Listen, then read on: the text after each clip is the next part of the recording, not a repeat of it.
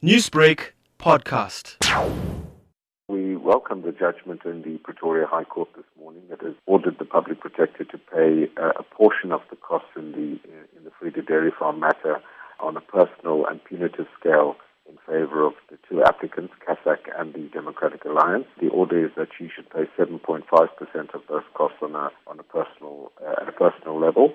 And we believe that this is consistent with the court's finding regarding her conduct in this matter, which the court has said fell far short of what is required in terms of the Constitution and the responsibilities of the office of the public protector. Now, Lawson, why exactly did CASAC approach the High Court about having this report set aside? Well, because we felt initially that the report was a shoddy piece of work, that it really skirted around the issues and did not apply its mind to the true transgressions in what we know was a massive level of, fraud and corruption that deprived the people of the Free State of over 200 million rands in public funds that were channeled to private sector beneficiaries, including the Gupta family, uh, through the involvement of senior politicians and government officials in the Free State. Now, Mkhwebane has said that she will seek leave to appeal the ruling of the High Court in Pretoria that she should pay that 7.5% of the costs in her personal capacity. Your reaction to her next move?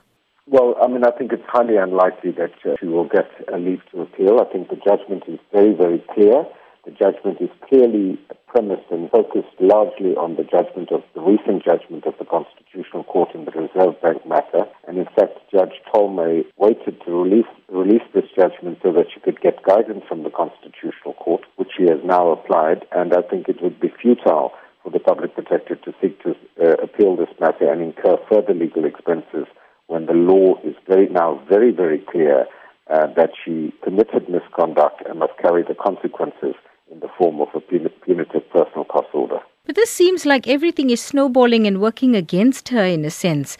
What happens next to the public protector in terms of law? What legal right does she have after this? I'm not sure what legal rights she has. She's been found wanting by the courts now uh, on a number of occasions.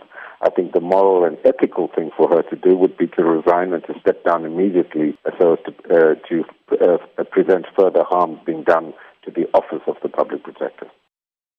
Newsbreak exclusive. Newsbreak exclusive.